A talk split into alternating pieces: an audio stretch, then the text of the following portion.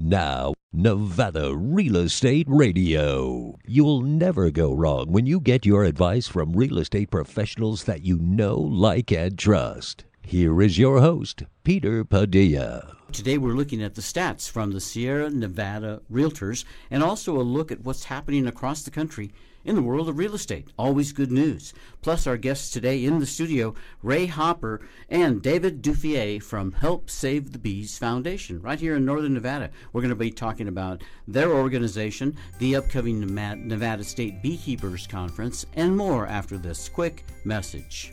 Time and time again, people come to Sage International Incorporated because they experience confusion about the entity or entities they have formed either on their own or through another service provider.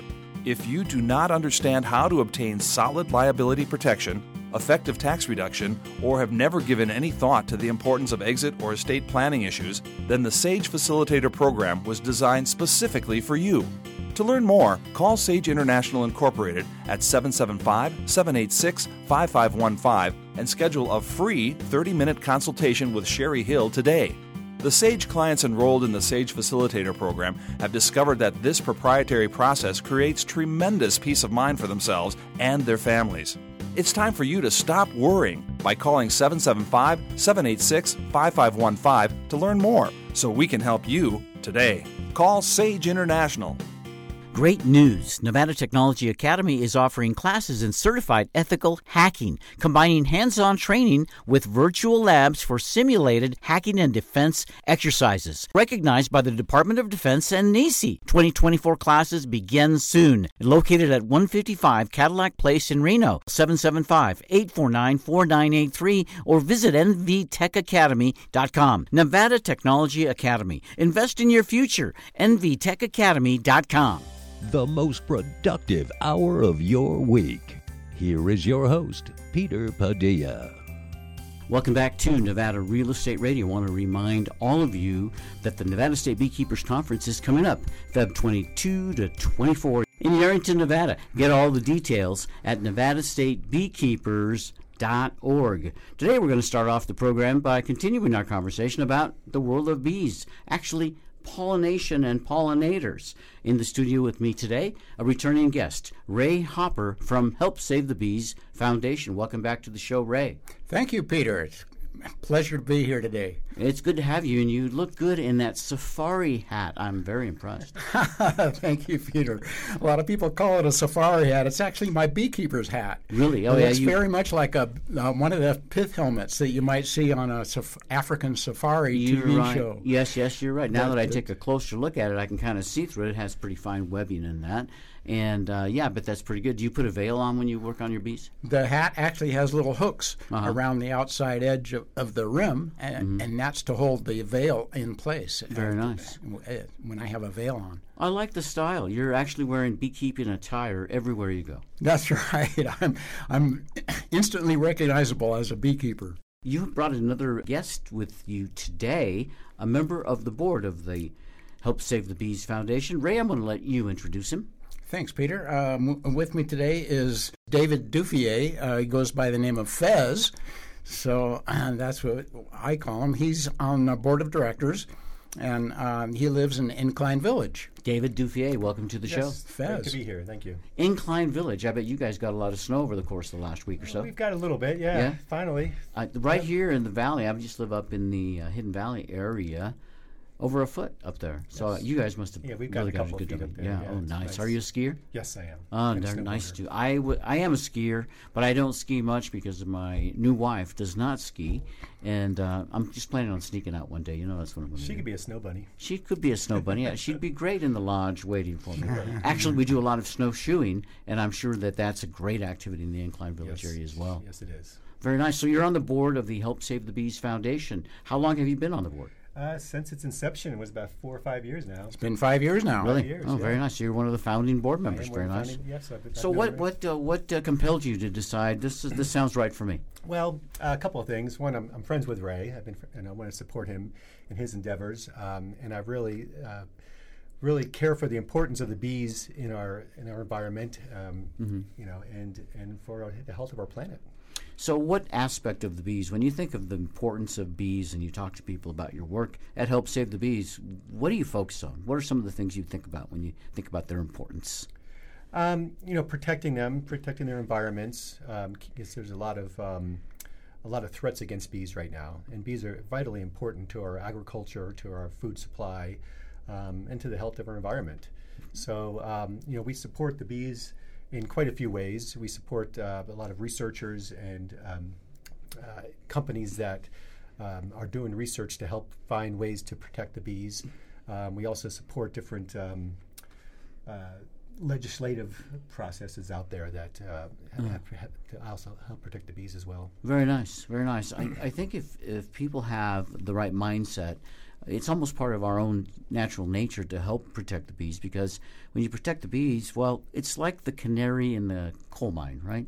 It, the bees tell us a lot about what's happening in the environment. Ray, five years since you founded the organization, um, even then, five years ago, in 2018, there was a big focus on pollination activity or lack of sometimes. Well, that's right, Peter. And the USDA tells us that pollinators contribute $15 billion to the value of U.S. agriculture every year. Mm-hmm. And the bees are in trouble due to uh, various um, uh, various reasons, like uh, c- the climate change. Mm-hmm. The, as the climate changes, uh, the flowers get out of sync with the bees because the the the, the flowers that that depend on pollinators are uh, their life cycle is dependent on uh, on the on the t- on the on the amount of sunlight that you get. Right. Uh, during the day, and uh, the bees, the insects, the pollinator insects are uh, more reliant on uh, the temperature. Mm-hmm. And if the temperature changes uh, during the course of the year, the the pollinators might emerge earlier than the than, than flowers that they need to feed on. Mm-hmm. And uh, the worst case scenario would be that the um, pollinators emerge before the flowers do, uh, but mm-hmm. there's nothing to eat, so they die die off before yeah. the flowers emerge, and then there's no no pollinators to pollinate the flowers. Yeah, yeah. Uh, you know, one of the things that always always comes to play, no matter what you think about why things are changing, why the bees are struggling. I think it always comes down to one thing, and that is pollution. And when you have pollution, it doesn't matter where it comes or how it comes from, ultimately, it gets into the food supply. But really, I think before it does, it gets into the bee food supply. Oh, absolutely. And so they're the first ones that actually see it and actually feel it and taste it. And I know bees avoid things that aren't good for them, but there are just some things that are so small and so microscopic in the honeybee world, Ray, I know, that uh, sometimes they can't avoid it because, but it's still there. Neonicotinoids is one of the factors. Right? Absolutely, Peter. I'm glad you mentioned neonicotinoids, or it's a class of in, of uh, insecticides that came out about 10 years ago. Very popular insecticides because they're very effective. Yeah, and, and they work in a different way. I mean, it's not like you know you don't spray a neonicotinoid. It's actually no, part of part no, of the seed. Neonics, as they're called, is is is a chemical that you apply to the ground. Mm-hmm and they're absorbed through the root system and, and into the plant. So it's a, a systemic. Yeah. So every part of the plant becomes poisoned oh uh, with these uh, insecticides, and when um, uh, pollinator insects come along and they eat the pollen or take the pollen back to their uh, larvae, and they feed this poisonous pollen to the larvae, it affects the development of the bees. The neonicotinoids that, that I mostly am concerned about because they're in such mass quantity are the commercial neonicotinoids, the ones that the big agricultural companies use across the country, right, in the, in the fields that feed the American people. Uh, but even backyard gardeners are exposed to that sometimes. With some of these products are sold in the commercial hardware stores. I see them all the time. You're absolutely right, Peter. And the good news is that our organization have, was recently successful this year in making those the um, those neonicotinoids not available uh, at the um, at the commercial at the uh, consumer level. Mm-hmm, mm-hmm. They're still going to be available at the agricultural level, but most agricultural applicators are well trained in the application of these uh, chemicals. So You're right in that the real danger is with the untrained uh, homeowners and uh, casual users of these off-the-shelf chemicals. Yeah, they these uh, same people we're talking about the um, the average Joe, let's say, average Jane and Joe, they don't really know about the dangers of some of these chemicals to the pollination world. Troubles not only in application but in storage as well, and in disposal. I mean, sometimes people have a half a gallon of some neonicotinoid and they just don't dump it in the trash or down the drain. Um, it's absolutely outrageous that people would even think about this. But I know that it happens, Ray, and I'm sure that your organization, Help Save the Bees Foundation, is trying to make people aware of these challenges in the world. That's right, Peter. And in conjunction with the Sierra Club, we were successful this year in making those um, neonicotinoid no, uh, no, longer available uh, at the consumer level. So when people so we won't be seeing those anymore. Are you able to mention some of the items that are no longer available? Most of them I can't even pronounce. Okay. One of them is, is spelled like Im- imidacloprid. Okay. And if you see the word imidacloprid on the mm. backside of a um, insecticide or pest control product, uh, that is a neonicotinoid. That is one of the most popular ones that you won't be seeing anymore in the state of Nevada. In my yard, Ray, and I recommend this to a lot of folks because this is the way I grew up, and now as a beekeeper, the way I manage my yard, I try to keep close to 100% no chemicals on my yard. I just don't use them. Good for you. That way I don't have to worry about is this the right one? Is this the wrong one? How does this interact with the other one? What are my, my neighbors? What might they be using? How does that interact with theirs? I don't worry about that anymore. Exactly. I just don't use that. I just don't use Good insecticides. I don't, don't use fertilizers. Um, a little nitrogen here and there. Okay. Sure. I'll get. I'll get sure, into the plants that. will use up the, yeah. what's in the soil, so right. you have to. but uh, from there on, it's pretty much all organic. But I know a lot of people can't do that. They just they don't have that lifestyle, and I I can't expect everybody to live like me. If everybody lived like me, Ray, it'd be a very, very sad world. You know that? everybody would be just like boring. Yeah, it would be a boring world. Yes, yes. But I do encourage people to think about how they take care of their yard in the sense of thinking about it from the point of the pollinators. And when we come back from this break, Ray, I want to talk about something that we're doing this winter that we believe is helping pollinators. And uh, it's probably something that anybody can do. You don't have to have a big budget to take care of this. In fact, there's no cost at all. We'll be back with that after this. Sounds good. Save the date Nevada State Beekeepers Conference, February 22nd, 23rd, and 24th. Enjoy world renowned speakers, educational presentations, hands on workshops, honey tasting, and bee photo contest, plus so much more. Learn from new and seasoned beekeepers. Inform, educate, and inspire. Register at nevadastatebeekeepers.org. Nevada State Beekeepers Conference, Feb 22nd, 23rd, and 24th, Yerington, Nevada, the hub of Lyon County. If you want the best tax and legal secrets used by successful real estate investors today, contact Sherry Hill, the wealth protection diva at Sage International Incorporated, a local company that's been helping new as well as seasoned real estate investors for over 20 years protect their hard earned wealth today. To schedule a free 30 minute consultation with Sherry, call 775 786 5515.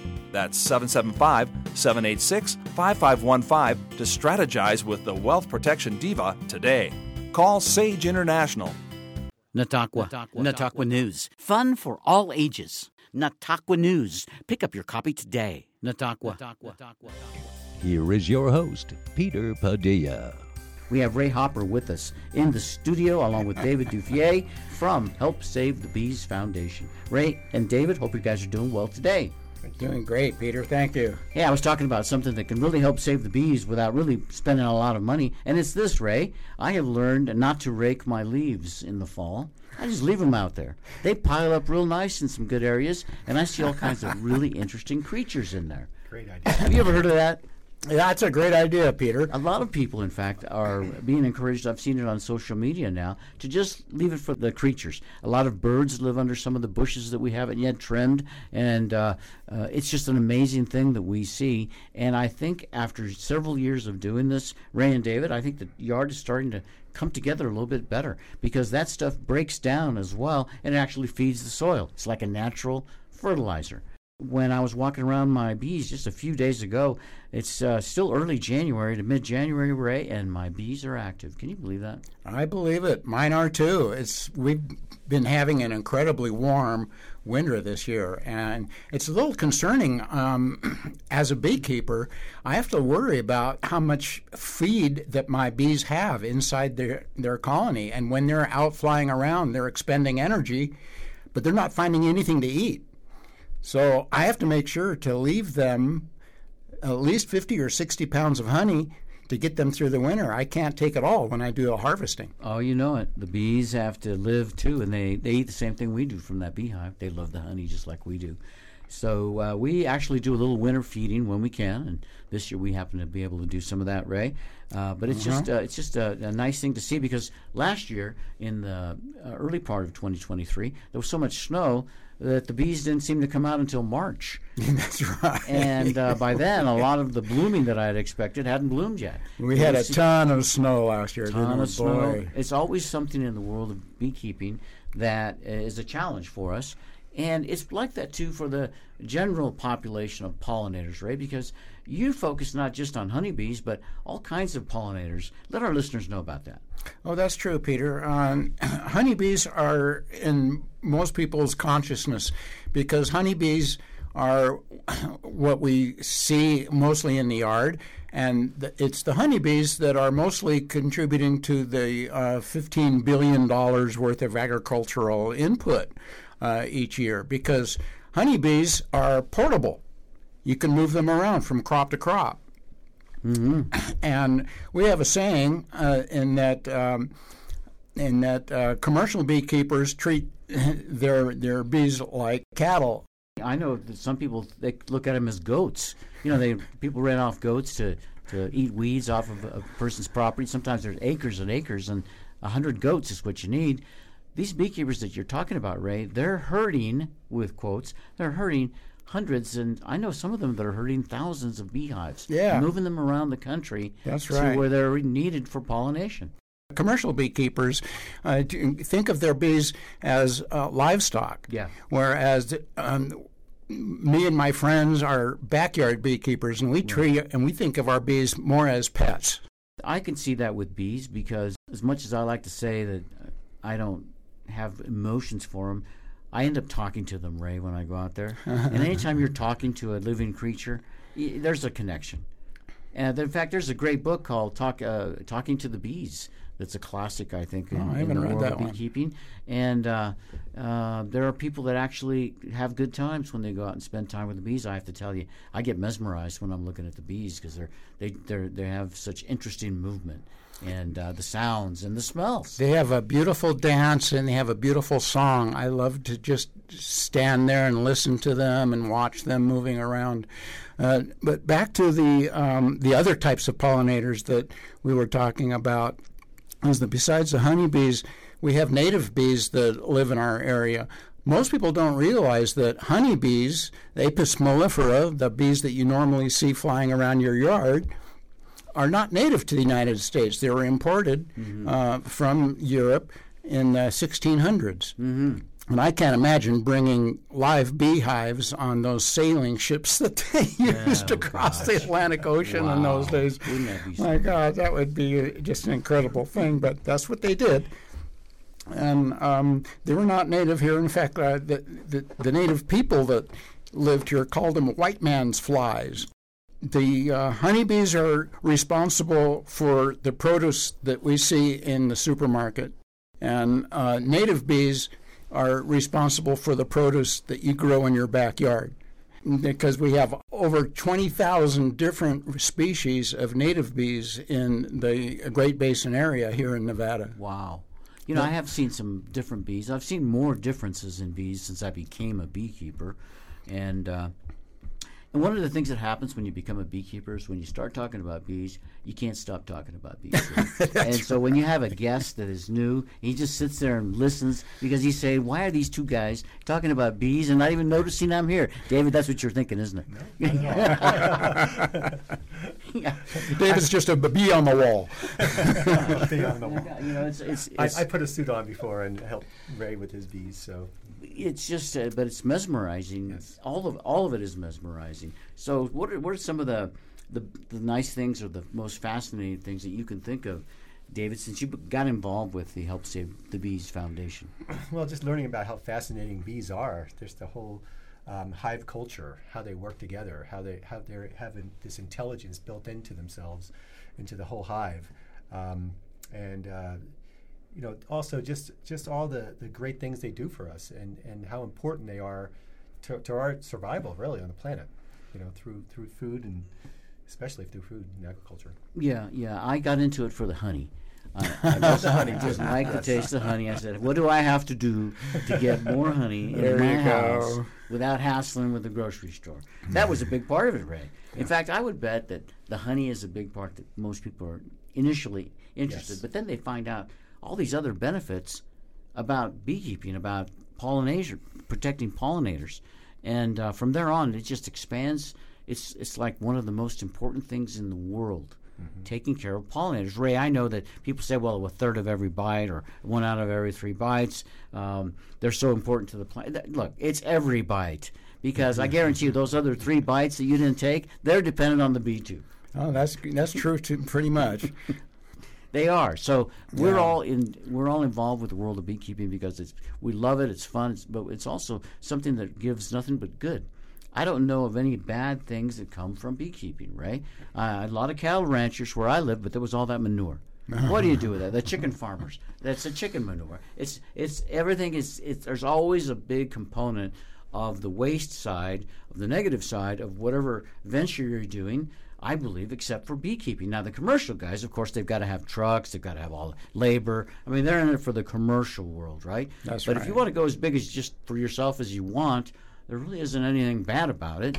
And that's one of the reasons I love talking to people that are in the world of real estate about it on our radio show because we talk to a lot of people. I mean, a lot of people are buying homes for the first time, and they don't realize that they can do a lot of different things if they buy a home in one area versus another area.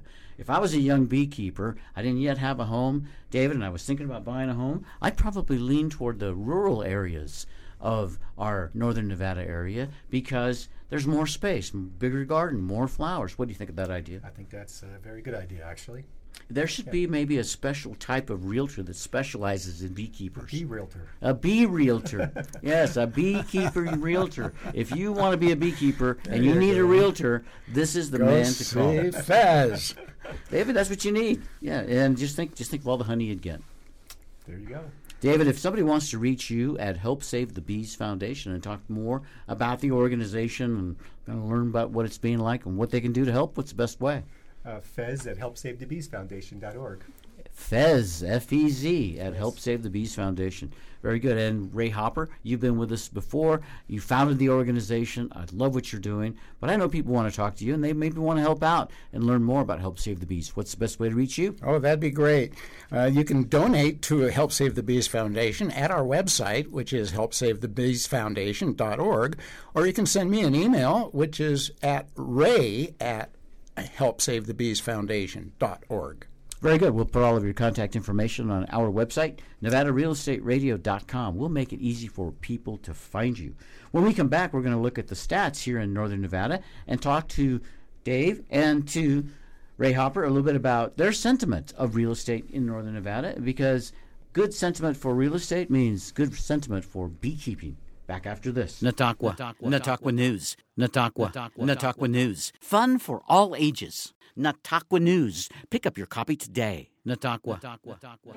Save the date Nevada State Beekeepers Conference, February 22nd, 23rd, and 24th. Enjoy world renowned speakers, educational presentations, hands on workshops, honey tasting, and bee photo contest, plus so much more. Learn from new and seasoned beekeepers.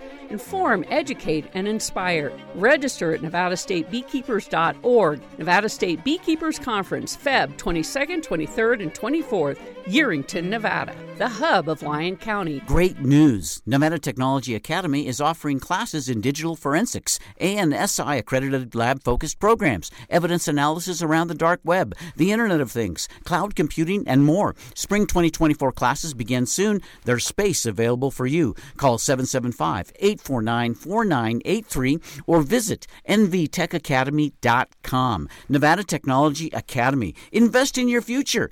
nvtechacademy.com. If you want the best tax and legal secrets used by successful real estate investors today, contact Sherry Hill, the wealth protection diva at Sage International Incorporated, a local company that's been helping new as well as seasoned real estate investors for over 20 years protect their hard earned wealth today. To schedule a free 30 minute consultation with Sherry, call 775 786 5515. That's 775 786 5515 to strategize with the Wealth Protection Diva today. Call Sage International. The most productive hour of your week. Here is your host, Peter Padilla. We're back on Nevada Real Estate Radio. Even though we're into the new year, some people are still cleaning up their business transactions from 2023. Why is that? Well, a lot of our investors, they're real estate investors, and they have multiple properties. Sometimes they're moving out from one state like California and moving to the central part of the U.S. or even as far as the East Coast. When you have multiple properties in multiple states as an investor, things can get complicated. That's when you need to visit with Sherry Hill, the wealth protection diva at Sage International talk to her about your real estate transactions and how she can put a package together to make it easier and more cost efficient. Visit her at sageintl.com or call her 800 254 5779 and tell her Peter sent you. With me in the studio today, I have Ray Hopper from Help Save the Bees Foundation and also David Duffié. He's a board member at Help Save the Bees Foundation, too. Glad you guys are with us today. It's time to talk about a little bit of real estate. I get the stats from the Sierra Nevada Realtors. So let's take a look and see at, you know, what the numbers look like from their most recent market information.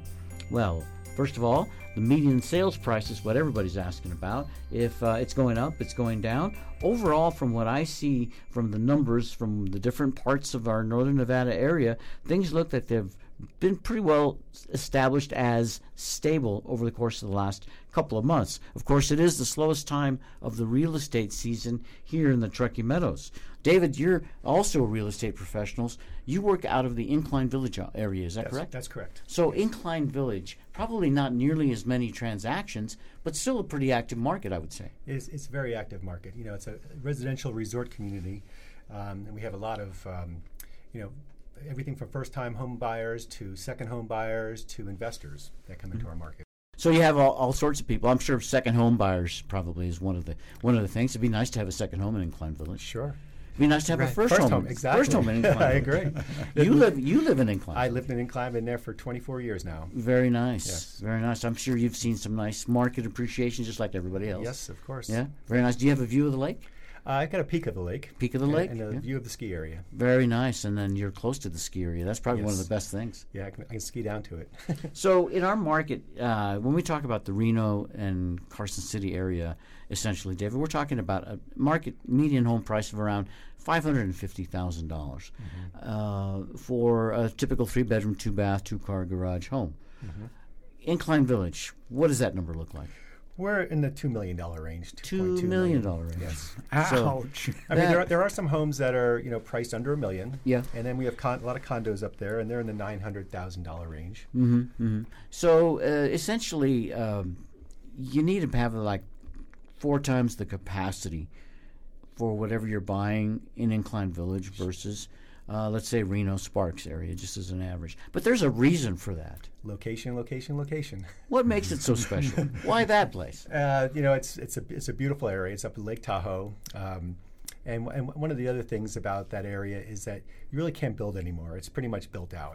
So, um, you know, there's it's a limited supply. So it's a supply and demand. Um, and not only the, the natural beauty, but the recreational activities up there that you have. You have mountain biking, you have hiking, you have skiing, you have boating, kayaking. Um, you have so many different activities. So it's a very it's a very um, attractive lifestyle. At, you know, at the same time, there's that scarcity that you talked about. There aren't Yes. building any more homes for the most part. There isn't no there's no new real estate. I don't imagine you're going to see a lot of high rises there. So it is what it is. So there's such a limited amount. Mm-hmm. It's like a, a supply and demand issue there too. but is. it's all the time. It's always there. Not just during certain windows of history. It's that there's always a si- supply and demand because it's a small area but a lot of demand. Yes, that's correct. And why the demand is beautiful. I love the Incline Village area. It's absolutely gorgeous. It's beautiful and the lifestyle, just all the activities Yeah. that you can do. And if you have the capacity, what a great place to live. Now, even if you are buying in my price range, which is the Reno Sparks Carson City area, you can get to Incline Village in a flash. Yes. You can show it off to your friends and family that comes to visit from out of town. I take them to Lake Tahoe all the time. I tell them that's my backyard there. And there's a lot of people that move down from the lake. We call them decliners. They move down from the lake down into Reno or down into Carson Valley, and uh, they love it. you know? Decliners. Never heard that term before. yes. It's just because for whatever reason, right? I mean, Yeah. I would think that. Uh, well, you know, there's a lot of there are a lot of seniors in my world. Mm-hmm. Uh, these are my contemporaries, you see, and they're all talking about uh, they're talking about moving to something smaller, maybe going from a two story to one story. So I, I think I know what you mean. But when you're an incline and you move out, you decline. I mean, it doesn't matter what age you are, right? Yeah, yeah. Yeah. And some people can take some equity and, and save some money and buy a, a smaller place or actually a bigger place down here for less money and Yeah. actually have some extra. What's what's the elevation there? an incline? Yeah. It's uh, 6,200 to up to about 7,500. Okay, so you're at least a thousand feet higher than we are. You know. Yes. Get a lot more snow up there. Incline Village. So a lot of lot of uh, communities around in and around Reno, they have something that they're really well known for: uh, the football team, the basketball team, uh, the ski team in Incline Village. Would that be it? Sure. Yeah, Yeah. have a good ski team. Yeah, they have a good team, Diamond Peak. Actually, in Incline Village, it's actually owned by the by the village of Incline. Yeah. Uh, as a, so you you as a real estate professional in Incline Village, you would work with someone that's interested in buying a home, a condo, primary residence. Mm-hmm. Do you do any commercial work yourself, though? I do some, yes. Okay. So, are there any commercial activities in Incline Village? There's some, yes. Can you tell me about very- what, what they look like? As far as for Are sale, like restaurants? Are there restaurants there? oh, there's there- restaurants. I mean, we have we have full full amenities Mm-hmm. um, in Incline. We have uh, you know restaurants. We have you know hospital there. We have um, you know a lot of different. Um, uh, physical, um, you know, activities uh, Mm-hmm. like we have the we have the recreation center there. Always heard a lot about it when I first came to visit my friend in the 90s when I first started coming to Lake Tahoe. One of the things about Incline Village is really nice is that the uh, the uh, Incline Village General Improvement District we, they own all their a whole bunch of amenities there. We have the ski resort that's part of the one of the facilities there that's part of the town, and um, two golf courses, the beach activity, you know, the beach two beaches uh, plus a, um, a boat ramp, and a recreation center, a tennis complex, uh, disc golf, Disc golf. Yes. Mm, haven't haven't done that before. Is that you like try it, it's yeah. like frisbee? frisbee golf. Yeah, Frisbee I, I golf, actually helped uh, develop that. Oh, about, nice. About 15 years ago. Yeah. I, I uh, I've seen some of that on television, but I've not done it. But It's a lot of fun. it, it does look like a lot. Of fun. And it's great for all ages and all um, you know all skill levels. You have to come up and I'll, I'll take you out one time. I would like to try that disc golf. You bet. Ray, how about you? Have you done that before? I have. I have done uh, disc golf. We called it uh, frisbee golf. Uh, I think that's a trade name, but um, that was uh, when I was living in uh, Oregon in those days. Yeah. Uh, a friend had uh, his yard. He had about an acre yard, and he had it staked out with uh, Oh, nice. frisbee hoops. There you go. Something else you can That do. was a lot of fun. Yard. Yeah. The market sentiment in uh, the Reno Sparks area that I have feel right now, with I had a lot of people come and go into the show, uh, Ray and David, is that uh, it's kind of an on hold. People are on hold right now to see what happens. Interest rates have come down a little bit. Uh, people are waiting to see what happens in the general election. And uh, with uh, the financial world being what is it is, there's an element of uncertainty. The good, good news is that interest rates have backed off about a half percent, maybe a touch more, since they got to the to where they were looking at the eights already. My gosh! But now we're we're into the sixes. Things are looking like there's uh, maybe some stability in the future. That's the sentiment here. But David, in Incline Village, I'm sure it's different because you're different, different, dealing with different kinds of potential buyers and sellers. Or is it different? What's it like? Well, we have um, more cash buyers up at the lake, but there, you know, there's also, I think people are seeing the light at the end of the tunnel now. They, I think last year people were more on hold because of um, the uncertainty: are we going to go into recession? What's going to happen with inflation? Now we're seeing we might come in for a soft landing. We don't know, but um, mm. it, it, seems like there's a little bit more um, positivity out there. Um, and we're, I think there's a, some expectation that we might see rates start to drop even more coming throughout the year. So the second half of the year, maybe in spring and the second half of the year, we uh, might see more activity. Mm-hmm. So uh, a lot of times when we talk to people about the transactions that happen in the higher level of purchases, in the mm-hmm. jumbo mortgage area, for instance, the million dollar plus market, and you said it yourself, a lot of the deals are cash. More deals are cash at that end of the spectrum than they are at the bottom end of the spectrum. Mm-hmm. Oh, that's and, interesting. And and uh, you know because well you know the one thing you have to have to do a cash deal is cash. Mm-hmm. And so it's obviously the people at the higher end are the ones that are going to have more cash than people at the lower end. But I know mm-hmm. people at the lower end that have cash, mm-hmm. but they don't buy a four hundred thousand dollar home for cash very often. Sometimes they do, but not nearly as often. It seems like as the transactions at a million dollars or higher. Um, I think this is how much extra cash you have. mm-hmm. You know, um, you certainly don't want to spend all of your cash, um, you mm-hmm. know, and tie it up in, into into a purchase. But yeah. Um, and there are people out there that are still uh, getting loans, um, and with the anticipation that within a year, two years, somewhere in the near future, they'll be able to refinance. Yeah, I uh, I just have, have always heard it, in, in, since I was a young man, that if you buy real estate for cash, you take that cash out of circulation. Sure. It doesn't have any way to do any other work for you. It, mm-hmm. it doesn't grow. You can't, can't earn interest on it because you pay you gave it away basically for this property. So it's just a different way of thinking. But but you're right. When you reach a certain level of wealth, everything above that is extra, mm-hmm. and it's easier to do things with that. And uh, you're really let's face it, we're dealing with a different kind of world. Yeah, and I think also with the way that interest rates are right now um, you know, people, you know, the cash cash makes more sense for if you have it to, than to pay you know six or seven percent. Yeah, yeah, very true, very true. Especially if it's disposable. Yes. When we come back, I want to talk with Ray Hopper and David Duffié about the Nevada State Beekeepers Conference. Great news! Nevada Technology Academy is offering classes in networking, cybersecurity, and computer technology. All courses at Nevada Technology Academy offer industry recognized certification. Call 775 849 4983 or visit nvtechacademy.com. Nevada Technology Academy. Invest in your future. nvtechacademy.com. Save the date Nevada State Beekeepers Conference, February 22nd, 23rd, and 24th. Enjoy world renowned speakers, educational presentations, hands on workshops, honey tasting, and bee photo contest, plus so much more. Learn from new and seasoned beekeepers. Inform, educate, and inspire. Register at nevadastatebeekeepers.org. Nevada State Beekeepers Conference, Feb 22nd, 23rd, and 24th, Yerington, Nevada, the hub of Lyon County. If you want the best tax and legal secrets used by successful real estate investors today, contact Sherry Hill, the wealth protection diva at Sage International Incorporated, a local company that's been helping new as well as seasoned real estate investors for over 20 years protect their hard earned wealth today. To schedule a free 30 minute consultation with Sherry, call 775 786 5515. That's 775 786 5515 to strategize with the Wealth Protection Diva today. Call Sage International. Ray Hopper and David Duffié are with me today in the studio.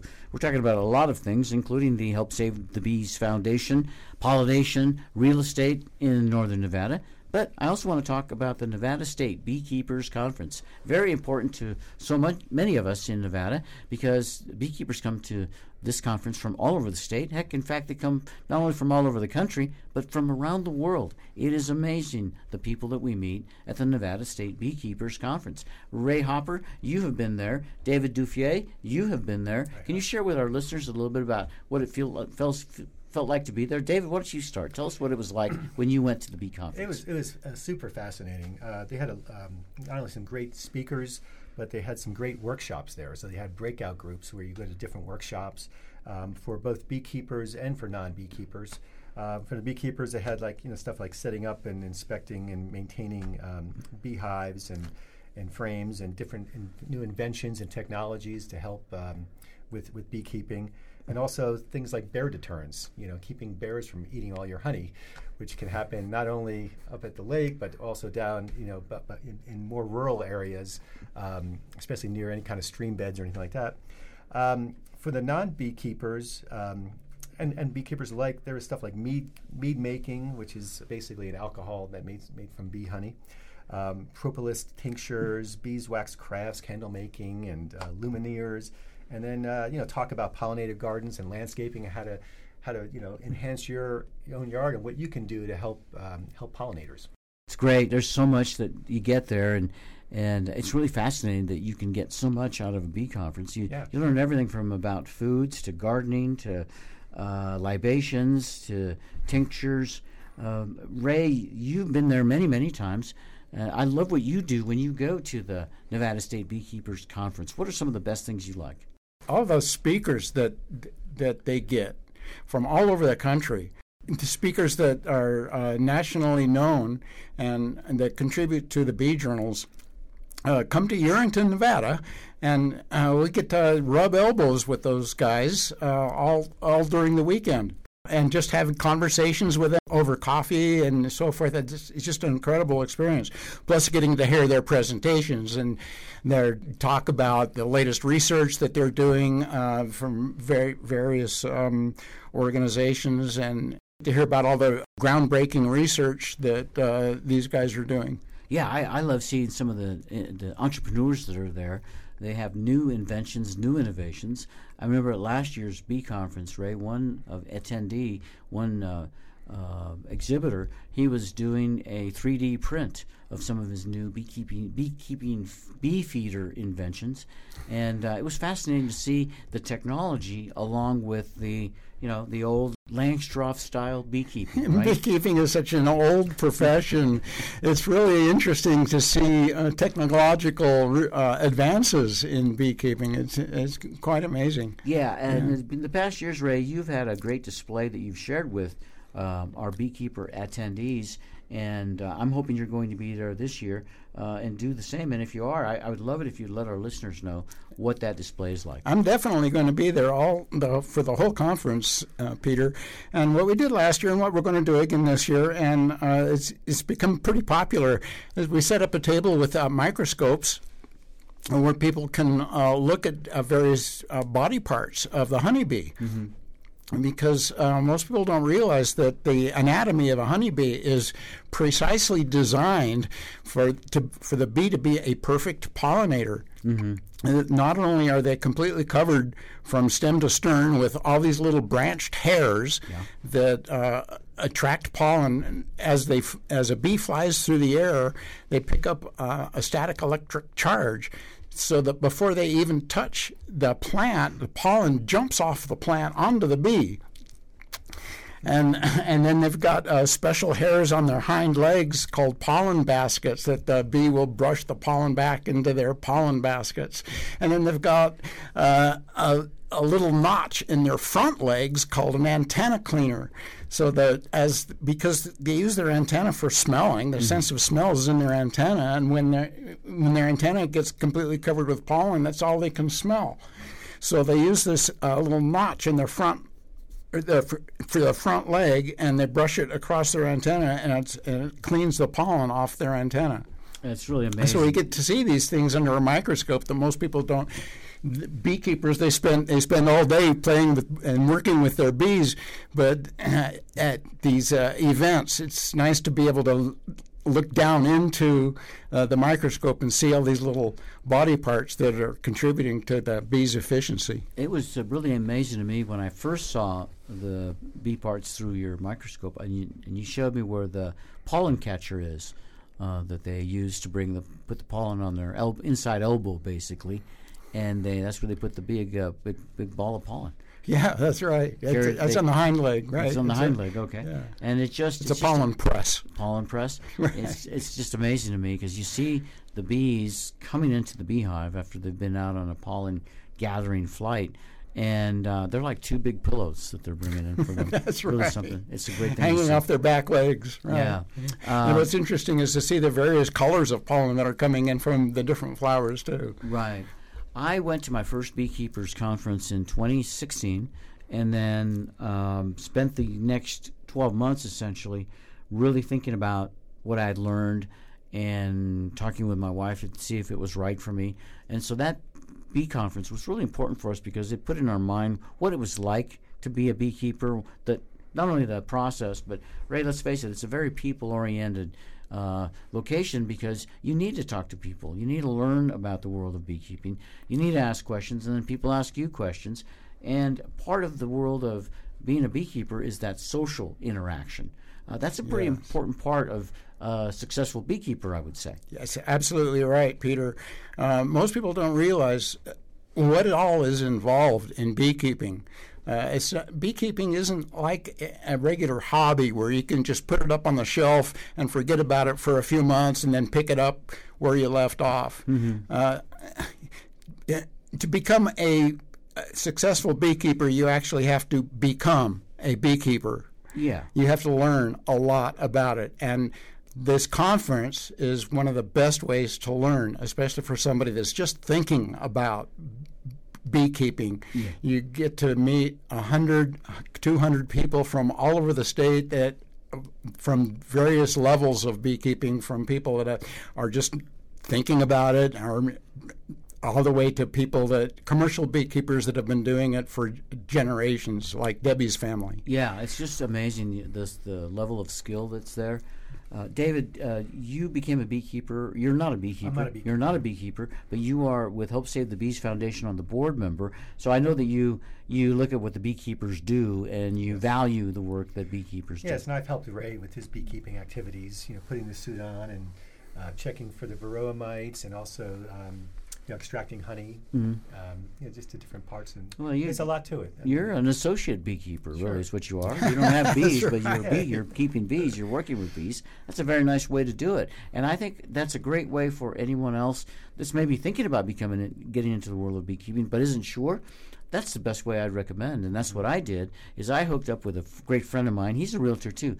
His name is Dan Ryder. Oh, I know Dan. Ray Hopper, you know Dan Ryder. Yes, we do. He Dan- Dan was Ryder. on our He board, used to be on our board. Well, for a Dan. Ryder, great guy. He's my beekeeping mentor in Reno, and uh, he helped me get started. And that was a great uh, source of confidence for me that I decided to continue to process the thought of becoming a beekeeper. Shared it with my wife. She uh, loves Dan too. Dan came to our, our home and looked at our bees, gave me a few recommendations. I had a chance to go to his uh, bee apiary before even we launched, and I helped him do a little bit. And that again, it was it was like gold because you're actually able to do it as opposed to just one day you get a box in the mail and here's your bees. Good luck.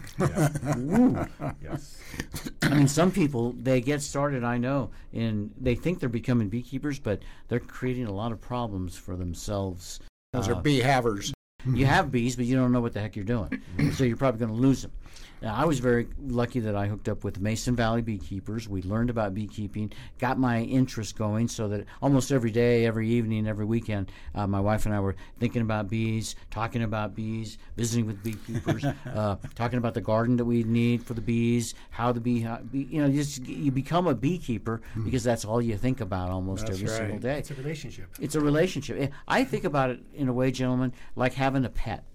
But it's a light pet light because I don't need to go out to see the bees every single day. I, I really don't. I mean, I leave town sometimes for a few days or even a week, and I know that I've done everything that those bees are going to be fine for a week or so. Uh, with a dog or a cat, you can't do that. But like a dog or a cat, you have to provide a good shelter for the bees. uh, You got to provide food for the bees, and you have to monitor them to see whether the bees are doing okay. And so you can take some uh, preventive maintenance, maybe. One of the things we love doing is going out into classrooms and teaching kids, primary uh, education level kids, about bees and the importance of pollinators. And it's really interesting over the years. What I've noticed is that the kids, third graders, second graders, fourth graders in that age area, they used to be very fearful of bees and uh, that you know, oh, they're this sting, and, and but over the years, I've noticed a, a change in the landscape. That the, the the kids, when they come in, and they look at the bees that we have in a uh, in our observation hive. They run up to the the bees and go, "Oh, look, they're so cute." Right. And so- it's, it's a completely uh, completely changed um, level of uh, intelligence, I think, and in, the, in the kids that, that we're seeing these days. society has discovered the honeybee and the value of the pollinator bee, the native bees. I think it's all coming together, Ray. You guys have done a great job in getting the word out to the general public about things that have happened, and the uh, Bee City USA was a big part of that. Last year, Reno became a bee city. The biggest Yes. little bee city. Yes, sir. of course, bee. since we're no, uh, since we're Reno, we are the biggest little bee city. Nice. And what what is the uh, Bee City USA is a nationwide uh, um, project that's run by the Xerces Society of Invertebrate Conservation, and they're all about um, invertebrates and pollinators, and not just about honeybees, but all about all pollinators. And so, what Bee City USA is is an organization uh, consisting of about 300 cities and um, campuses across the country. Uh, the, the, to become a bee city, the city council has to approve a resolution uh, to reduce the use of pesticides within the city, to uh, improve pollinator habitat, and to provide educational um, opportunities. So last year, the, city council, Reno City Council, unanimously approved our resolution to join the Bee City USA project, and so we are now the biggest little bee city. Wow, that's that's great, great news. Congratulations, Ray. Thank And- you. and we David, just started. all board uh, members? we just started uh, a conversation with the uh, Parks Department, the Reno Parks Department, uh, to engage in a memorandum of understanding, an MOU, whereby uh, the biggest little bee city is going to take over the um, care and management of uh, Valleywood uh, Waterwise Garden Park. Nice. So uh, we're really looking forward to that. It's uh, it's a project that's been in, in um, construction for about six years, where uh, the original turf has been uh, transformed into uh, different pollinator gardens. There's eight different sections uh, at Valleywood Park. Uh, there's a pollinator garden and a, uh bird garden and a uh, native plant garden, and there's this garden and that garden. Each each of the eight individual gardens has on its own individual water system, so we can measure the amount of water that each type of plant requires for uh, for, for um, best health. And so um, we are uh, in- taking over this this project as the Bee City USA project, the biggest little bee city, and um, we're we're going to be uh, continuing to do the maintenance on this and uh, promote the uh, area uh, to the Reno uh, population uh, residents as a better way to to landscape your yard rather than uh, turf grass. Exactly. Yeah. Do something for the pollination world and save water at the There are 50 million acres of lawns in the United States. More acreage in lawns than there are in fruit trees and and uh, irrigated uh, crops. We're trying to gradually change the mindset of the people that live here into what is actually more beautiful. And I think the uh, native grasses when uh, treated properly, uh, are more beautiful and more attractive to our pollinators than uh, an acre of boring green grass. Valleywood uh, Waterwise Gardens is located a quarter mile from the intersection of Robb and Mayan Robb and in Mae Anne. northwest Reno. Valleywood Waterwise Gardens. Thank you for being with us today, Ray. Thank you. I'd like to thank you for uh, coming in and talk about Help Save the Bees Foundation, the Bee Conference, and uh, real estate in Northern Nevada. David Duffié, you, uh, enjoyed having you with us too. my Uh, pleasure. Let us know uh, if somebody wants to talk to you about real estate. What is the best way to connect with you in Incline Village? Tahoe Home Sales at gmail.com. Thank you both for joining us today. Thank you, Peter. It was a pleasure. We're on the air again next week, same time, same station. Tell your friends and family to tune in then, and then they can make a great deal when it comes time to buy or sell real estate or becoming a beekeeper. Until then, There then, you go. goodbye, everybody. You have been listening to Nevada Real Estate Radio with Peter Padilla. We value your listenership. Want to talk with Peter? Send an email to Peter at nevadarealestateradio.com. Next time on the Sherry Hill Show, I have Greg Downey, co founder of Purim Ventures. They are in the business of making the impossible possible. You're going to find out why and how. Join me. The Sherry Hill Show, Mondays 11:30 a.m. and Sundays at 1 p.m. on 93.7 FM. The Sherry Hill Show where business is amplified.